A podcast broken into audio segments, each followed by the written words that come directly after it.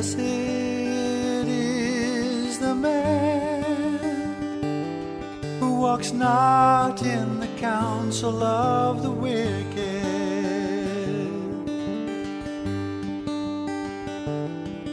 nor stands in the way of sinners, nor sits in the seat of scoffers.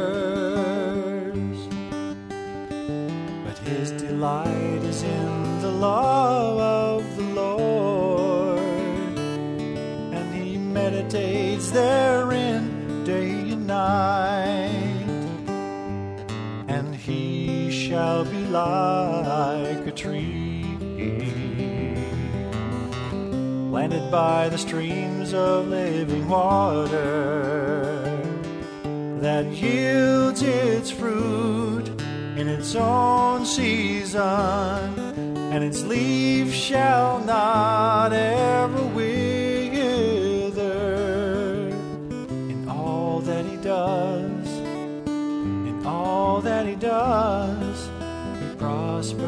in all that he does.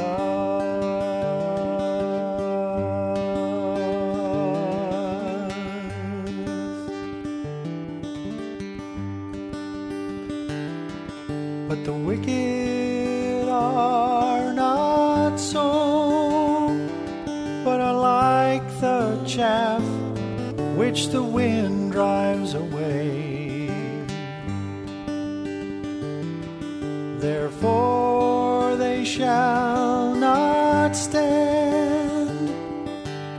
Judgment, nor sinners in the congregation of the righteous. For the Lord knows the way of the righteous, but the way of the wicked will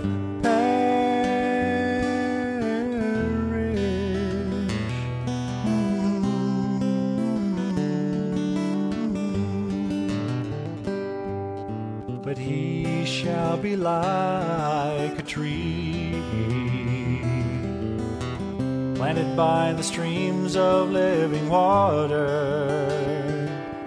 that yields its fruit in its own season, and its leaf shall not ever wither. In all that he does, in all that he does, prospers in all that he does.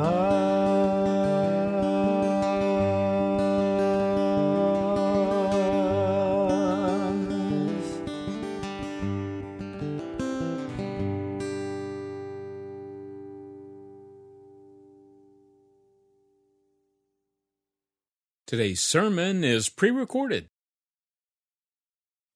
The message is entitled Chosen by the Lord. Let's pray. Lord, as we open the word today, would you quicken it by your Holy Spirit? Would you cut out every distraction from our heart, from our mind, that we could hear and understand that you, Almighty God, are real? And that we face the day of judgment in America, that our economy is crashing, that our dollar is becoming worthless. Lord, we face judgment not just at the great day of judgment, we face it now in America. Lord, prepare our hearts. Give us a firm place to stand. Choose us, Almighty God, in your love and your grace. I pray in your holy name. Amen. We Americans have always looked forward to Thanksgiving. In fact, it's my favorite holiday. I would rather have Thanksgiving than Christmas because it's not commercialized. Thanksgiving is that time when our families just come together. Now, we've been destroyed by the television and we've been destroyed by the foolishness that goes on. If you want a very, very fine Thanksgiving, just turn the television off for the whole day and talk to one another. It's amazing what happens when we just talk to each other. To me, Thanksgiving is about talking to each other and fellowshipping together and cooking the food and cleaning up and playing some games and just being family together. America needs that. Now, another key part of America has always been to be chosen. And all of us as Americans believe that we've been chosen. It doesn't matter what your nationality is. If you're in America, you are blessed. It is still the freest country in the world. We are still blessed beyond measure. It's shocking to me to begin to look at the statistics, however, of, of what's happening. That one out of four Americans earns $10 or less an hour. Now, it doesn't feel like that in Washington, D.C., because we're close to the pig trough where the money's doled out. And so the lifestyle of Washington is much different than the lifestyle of the Rust Belt or many parts of America. Jobs are still much easier to find in the metro area than they are, say, in Cleveland or Detroit or other parts of the country because we've shipped our manufacturing to China. Our economy is being destroyed. I think the good times are almost over. For many in America, the good times are over. And grinding poverty is looming in many families. And I look at that and say, but we were chosen by God. We were chosen to be a light on the hill. We were chosen to be the new Atlantis, a place of prosperity and freedom. I know God has used America mightily to send missionaries to many different parts of the world.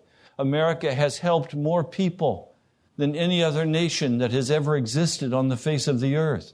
We've poured out our hearts for people in tragedy. But over all of this is coming the dark shadow of socialism. That gives me great concern. But still, I recognize what's happening. The one world government is beginning to emerge. And with the emergence of the one world government, the beast power is supported by what is called Babylon. I believe America is Babylon.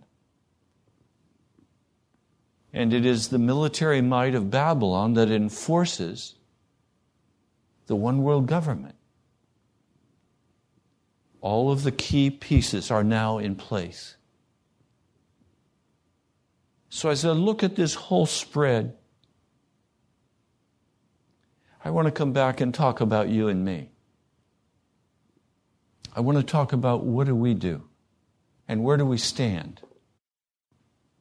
The book of Ephesians teaches us how to be church.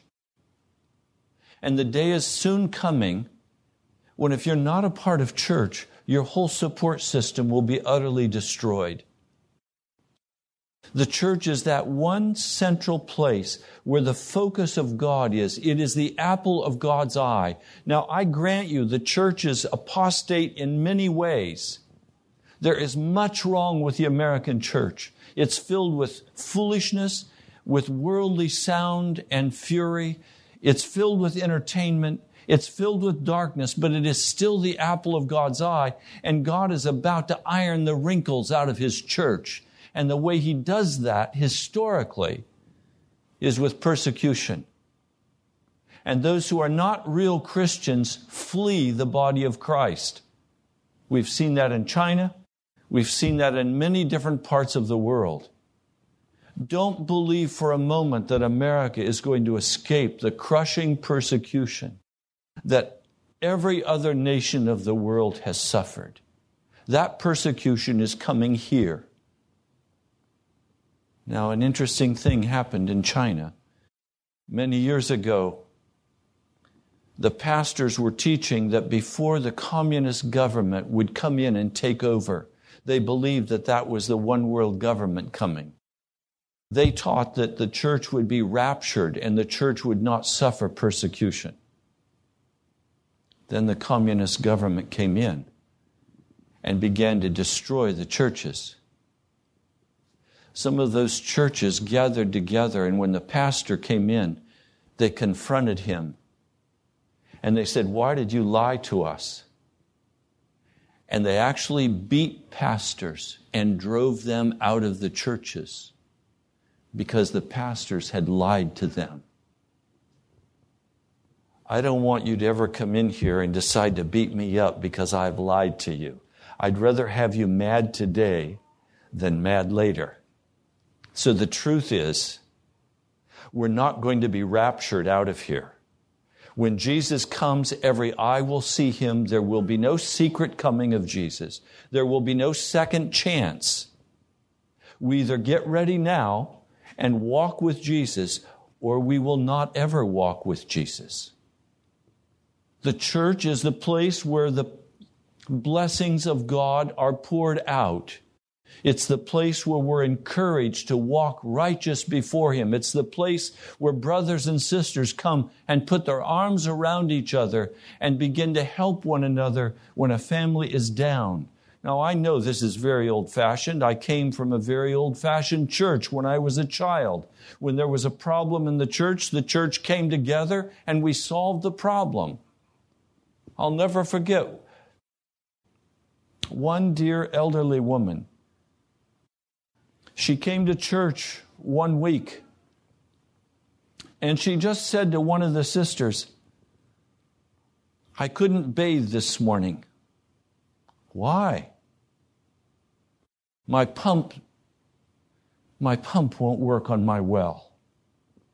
And I don't have the money to repair it, and I don't know what I'm going to do. Well, that sister slipped out and made her way to my dad, who was the head elder of the church and he was preaching that morning.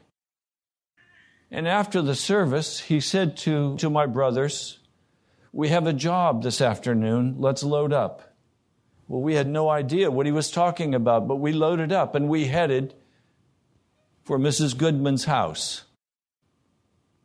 And Dad had everything he needed to pull that well apart, repair the pump, and Mrs. Goodman had water that night. That's how the church is supposed to operate.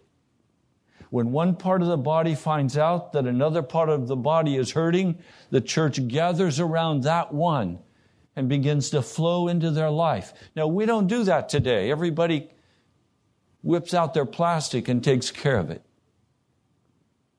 Well, the day's coming when that plastic won't work anymore. I'm actually looking forward to that. I'm tired of plastic Christians. I want real Christians. I want men and women who will lay down their lives for each other. That's what the church is. That's what we're called to be. Now, that's going to be more difficult for us as a church because we're scattered all over the DC area. That's what cars are for. That's what cell phones are for. To talk to one another and to reach out to one another, to minister to one another. Today, in the passage that we're looking at in the book of Ephesians, we open in the first chapter. And I want to go back now and pick up something that I intentionally sidestepped last time because we did not have time. But in verse 4 of chapter 1, he says, For he chose us. You are not an afterthought. I want every one of you to recognize in your heart you are a chosen one. You may be a rebellious chosen one, but you are a chosen one. You are special in the eyes of God. He decided to choose you before the creation of the world. This is a God who operates a universe that is magnificent. It is huge. And He already had you on the planning books. He knew who your mama would be. He knew who your daddy would be. He knew what sin would come in and influence your being born. He knew all of that in advance. He chose you. He chose us in Him before the creation of the world to be holy and blameless. Again, the word holy in the Hebrew or in the Greek means blameless, but it also means awful dread. If you have holiness without awful dread, you don't have the real deal. What do I mean by, by awful dread? When you have holiness and you go somewhere, they're going to invite you to plunge into the dissipation of the world. And when you say no, watch the awful dread emerge. When you don't engage in gossip at work, when you don't agree to lying and dishonesty at work, one of you recently told me you had to go to your boss and confront that boss with actions that he was taking that were less than honest. That boss now has dread of you because that boss knows you will not vary to the left or to the right, and that you expect him not to vary to the left or to the right. When you begin to walk in righteousness, sinners will begin to have dread of you. One man said to me, Pastor, I don't witness at work. I don't need to. I'm a Christian. People can look at me and tell that I'm different. I said, How many people have you brought to Jesus at work? None. Then, my brother, there not, must be not very much difference between you and them because they're not getting the gospel by looking at your life. So, you either need to start living as a Christian where you work, or you need to just go ahead and be a pagan and enjoy the life because nobody's getting your message. You're not radical enough, you're not separate enough. Nobody knows you're a Christian. He chose us in Him before the creation of the world to be holy and blameless in His sight. Now, there should be a great big period there because this is what he planned before the creation of the world. But then it says, in love, he predestined us to be adopted as his sons through Jesus Christ. He did not plan for us to fall. God did not determine and cause us to fall. He knew we would, and He made plans in case we did. It says, in love. Did you catch that? God didn't just choose you, God's in love with you. He chose you, and He's in love with you. in love, he predetermined that you should be adopted as his sons because he knew you were going to estrange yourself from him. In accordance with his pleasure and will. Why did God choose you? Why does God love you? Because he enjoys you. Can you get a hold of that? that God actually enjoys your company. He enjoys you enough that He wants to spend eternity with you. Is there anything in your life that you think needs to be changed so that God can enjoy you more? To the praise of His glorious grace, which He has freely given us and the one He loves. In him we have redemption through his blood, the forgiveness of sins. Redemption and the forgiveness of sins are the same thing. He paid the price for our sins to be washed away. Now, verse 9. And he made known to us the mystery of his will, according to his good pleasure which he purposed in Christ to be put into effect when times will have reached their fulfillment. What I'm hoping you're beginning to catch now is that God is enjoying saving you. This is not a burden to him. You are not a burden to God. God is enjoying you. He loves you. He chose you. I don't know how that impacts your heart, but inside of me, I say, come on. Me? How could God love me?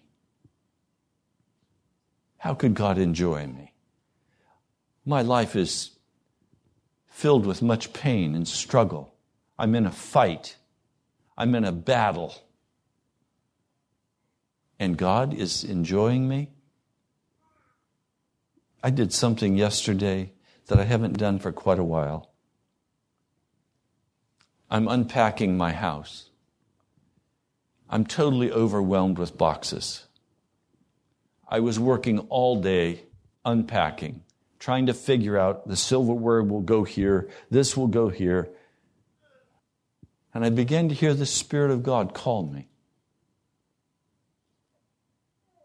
First, I didn't hear him. He said, Take that chair, move it over here by the window in the sun. I want to talk to you. So I did. And I just sat down with the Lord. Nobody else was around. I sat in the afternoon, late afternoon sunshine with my Bible in my hands. I just heard the Lord saying to me, I love you. I love you. Just stop working and sit still with me for a while. Now, that's something my wife would have done. But to have God do that to me, just sit with me, Ray. Stop working. Stop doing. I said, Lord, I've been Martha all day, haven't I? You want me to just come and sit with you? Do you understand? God is a person. He's not a computer in the sky. He has feelings. He enjoys you. And I have to tell you, as I sat with him on that chair, I knew his presence was filling the house. His peace was in my heart. I let go of everything that was happening. He said, Now go get dressed and go out and have dinner. There's no food in the house. He said, Go out and get dinner. I'll go with you. I said, Lord, thank you. To understand? Until Jesus becomes this real to us, there's going to be just pain in our hearts. Yes, the battle is on. Yes, things are happening that are wicked. Yes, the economy is crashing.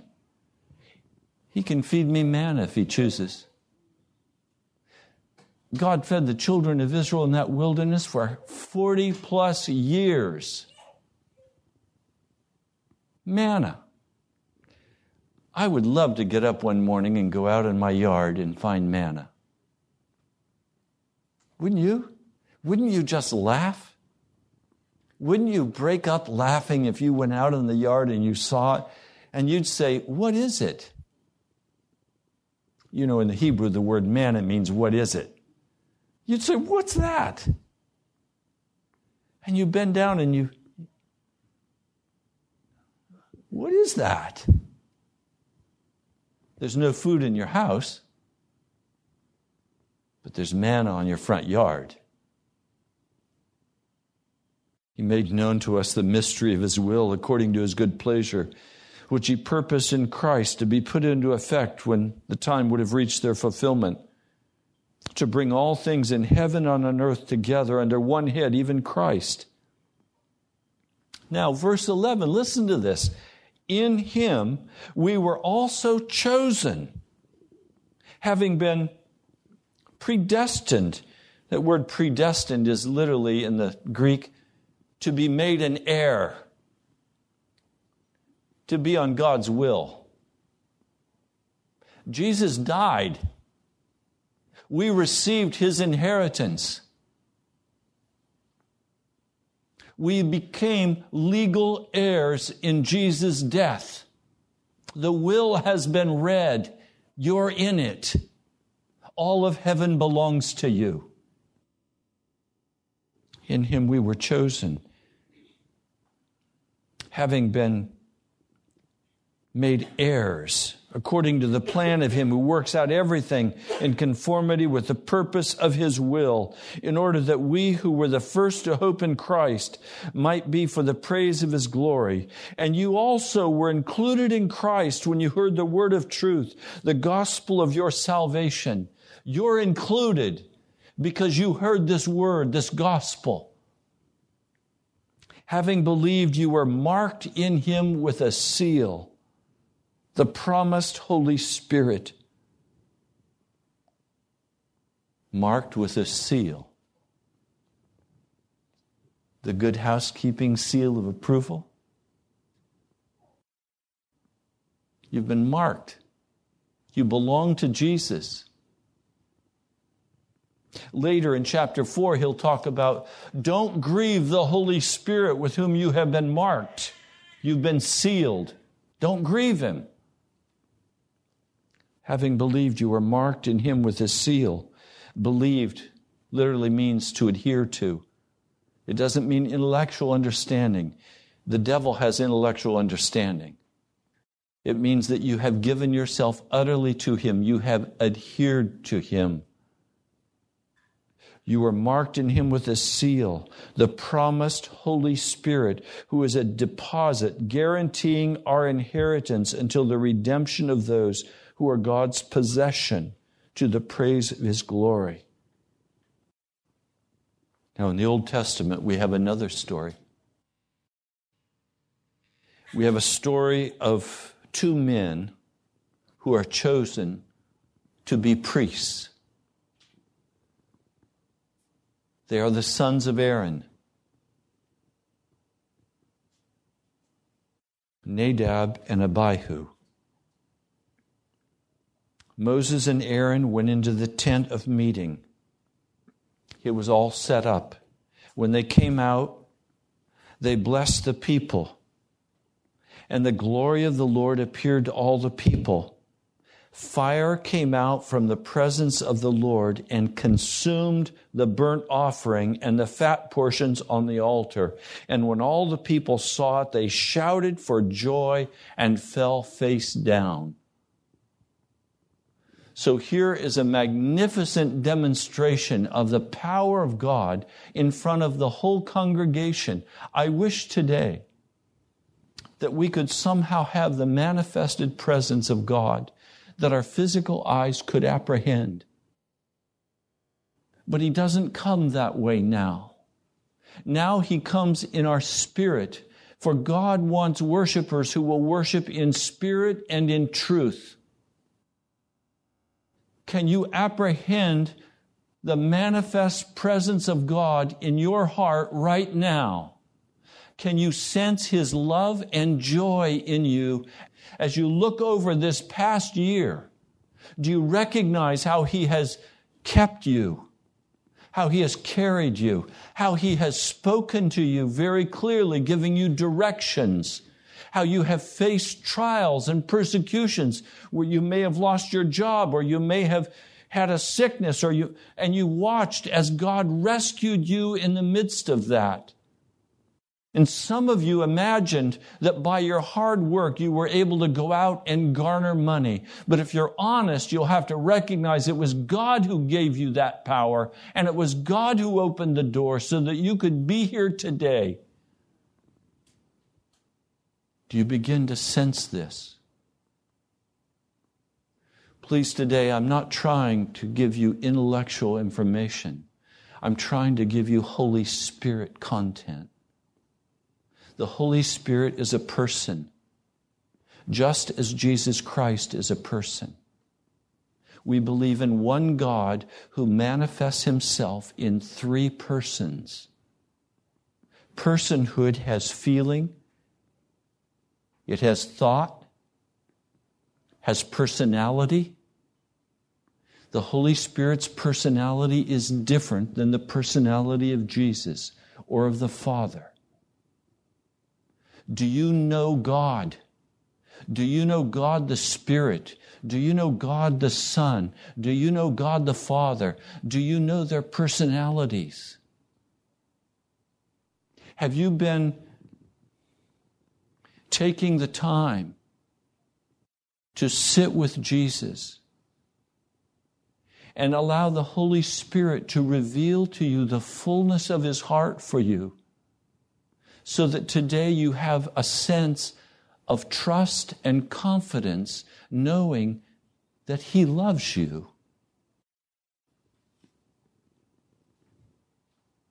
Nadab and Abihu were unimpressed by the chosenness of God. They believed that their daddy was chosen, they believed that Moses was chosen. But frankly, they were not real interested in being chosen. In fact, they thought it was quite a bore. You know, God does not have grandkids. Nadab and Abihu thought they were grandkids of God. It was daddy and then God. So they thought they were God's grandkids. God doesn't have grandkids. Nadab and Abihu were responsible directly to God. Guess what? You're not going to ride my coattail into heaven. You're going to have to deal directly with God. Nadab and Abihu watch as the fire falls. There's much excitement. The people are shouting for joy. They know the presence of God is among them. Chapter 10 Aaron's sons, Nadab and Abihu, took their censers. You know what a censer is? On a chain, a pot, place inside for fire and incense would be placed in it, and the incense would come up. It was a symbolic demonstration of the prayers of God's people. And as they took their censers and put the incense in, the prayers of God's people were ascending in the holy compartment of the sanctuary. The altar of incense was just in front of the veil that separated holy and most holy compartments. And the altar of incense would have the prayers of God's people ascending in the incense before the Lord. That veil, we are told, represented Jesus Christ. Remember when the veil was rent when he died on Calvary? the veil represented Jesus. So the prayers are ascending. Now, Nadab and Abihu, they get up. They don't want to be bothered to go to the altar of burnt offering and take of the fire that came from God. Instead, they take their own fire and they put their own fire in their censers. And now they come before the presence of God, putting the prayers of God's people in their own fire.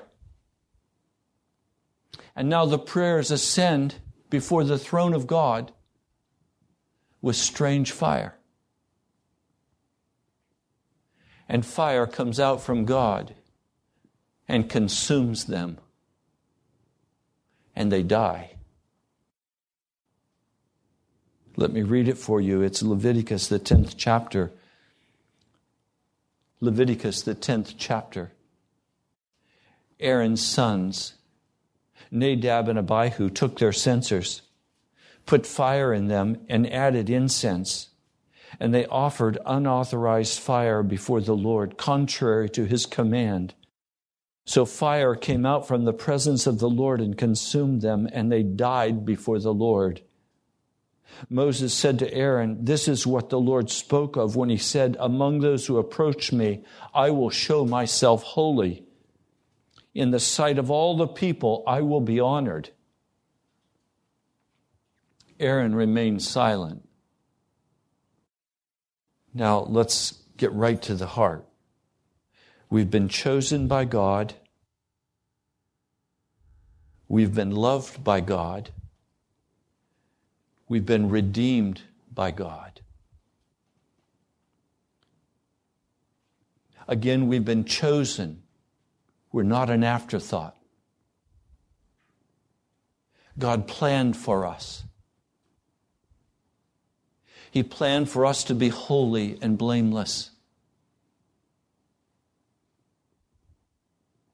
He will not allow us to mix our fire with our prayers. He will not allow us to bring strange fire before His throne. Our salvation is completely based on what Jesus did at the cross. He died for us. He's asking that we come in humble obedience before Him and allow the fire of the Holy Spirit to flow through us. You understand the church can function strictly out of flesh. Many churches today have met. People came in, they served their coffee and their donuts. They came into the sanctuary, they chit chatted with everybody. The pastor stood up and he cracked some jokes. Then he gave a little inspirational presentation as one one man said, I said, do you, How do you like your new pastor? He said, Oh, we love our new pastor. He only preaches for 15 minutes and he sits down. You can do church totally out of flesh. And it's mixing the fire, the, the prayers of God's people with a fire that is common, that is unauthorized. And in the church, as we begin to come together in love, knowing that God loves us, knowing that God has poured out his heart for us, knowing that everything has been given to us, we have to be very conscious of not doing what Nadab and Abihu did. Don't come with your flesh and think that somehow you're going to mix that with the, with the prayers of God's people and that God will be pleased with us. Holiness does not flow out of flesh. Holiness flows out of the mighty power of God. Nadab and Abihu came in drunk that morning. Listen. Verse 8 Then the Lord said to Aaron, You and your sons are not to drink wine or other fermented drink whenever you go into the tent of meeting, or you will die. This is a lasting ordinance for the generations to come. You must distinguish between the holy and the common, between the unclean and the clean. Now, this was much easier under the old system because everything was physical, everything was external. But now we come and everything is internal. Everything is in the spirit. And we are told in the book of Colossians and in Galatians that we are walking not under the law, but under the Spirit. The Spirit is the fire of God. And so we as a church come recognizing the glorious truth that we are chosen, that we are loved, that He's poured out every gift for us. But then there comes this very stern warning to us. Don't think that you can walk out and in your flesh create your life. Our life is to be created by the fire of the Holy Spirit. We're not to be drunk on the world. Some of you this week mixed the flesh and the spirit. And the result was you were exhausted and beat up.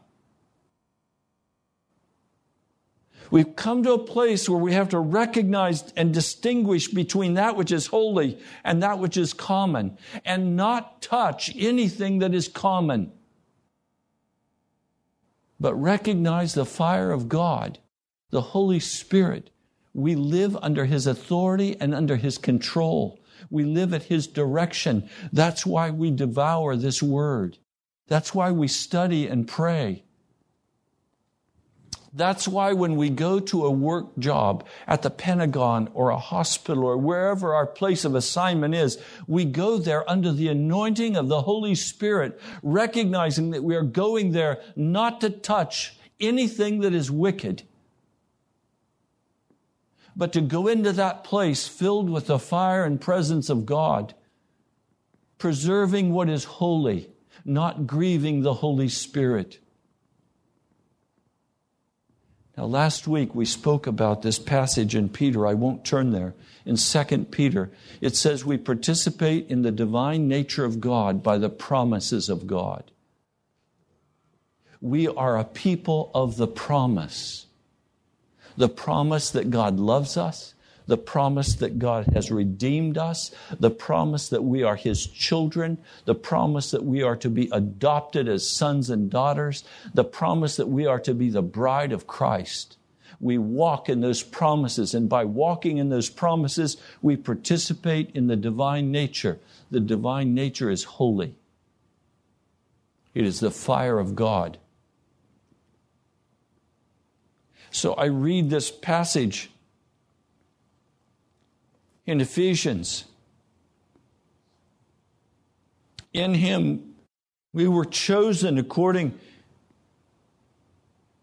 and have been predetermined or have been made heirs according to the plan of him. Verse 11, who works out everything in conformity with the purpose of his will, in order that we who were the first to hope in Christ might be for the praise of his glory. I sat last night in this house, much larger than the townhouse I was in. I said, Lord, what in the world am I doing sitting in this great big house as a single man? This is the last place I would choose to move to. I would have chosen to sell the furniture and move into a little condo. Why am I in this big house? because I walk in the Spirit and not in the flesh. In the flesh, it seems utterly foolish. In the Spirit, I know it's a place of haven and refuge. It's a place for God's people.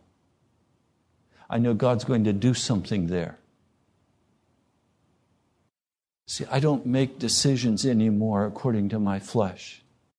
I don't trust my flesh. I trust the Spirit of God. Are you willing to understand today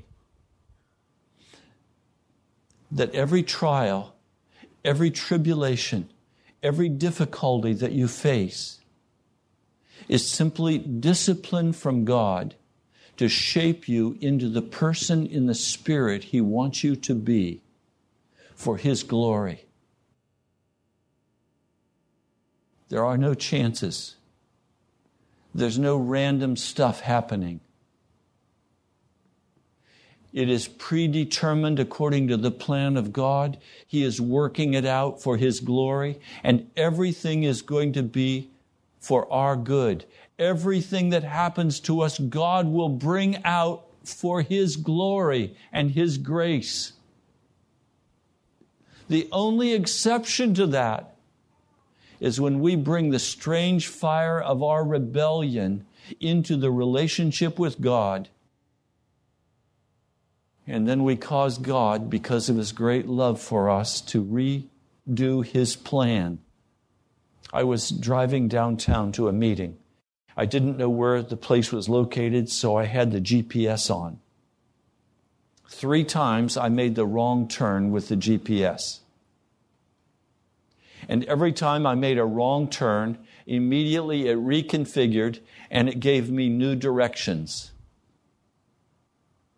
And I arrived at my destination. God has a GPS on you. And every time you step in disobedience to God, you force God to redirect your steps that you will end up where He has chosen you to be so that you can be for the praise of His glory you know what? I don't want to make any more wrong turns. And I know I don't need to make any more wrong turns. If I'll simply listen to the Holy Spirit and walk in obedience to Him, knowing that I am loved, I am chosen, I am enjoyed by God, and I do not want to grieve Him. Have you been grieved by someone that you love? as they have made decisions that have estranged their heart from you? I have. It's soul agony. And it is such a relief when there can be reconciliation and that person turns away from the direction they were moving. That's how it is with our Father. We don't want to grieve Him. We don't want to offer strange fire on the altar of God by walking in our flesh. We don't want to grieve him by not believing that he has chosen us, that he has a plan, that he's working the plan out, that we can trust him. So I'm going to enjoy Thanksgiving this year. My hands are going to be lifted up all day long, praising him and worshiping him, knowing that he has my future mapped out every hard place, He will meet me and carry me through it, and He will use that hard place to shape me into something that He can use even more powerfully for His kingdom. I trust what God is doing in my life, and I trust what God is doing in this church. I trust what God is doing in your life. Let's pray. Lord, your word says, that you will fill us with the utter fullness of yourself. Lord, I come to this Thanksgiving with great joy, knowing that you love me and have chosen me along with my brothers and sisters. I pray now, Almighty God, that this truth can sink deep into our hearts that we could know beyond question and not turn to strange fire, not turn to the lust of the flesh or the pride of life or the love of the devil. Lord, we don't want any more misturns. Lord Jesus, we want to walk with you. Thank you for your kindness. Thank you, Jesus. I pray in your holy name. Amen.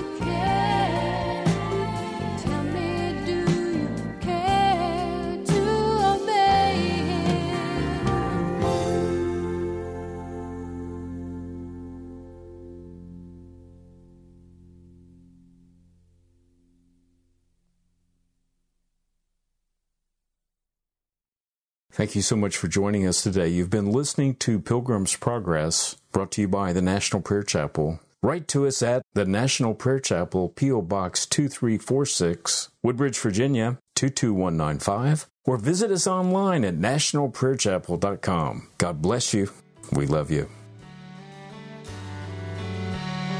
Now unto him who is able to keep you from falling and to present you blameless before the presence of his glory with great joy.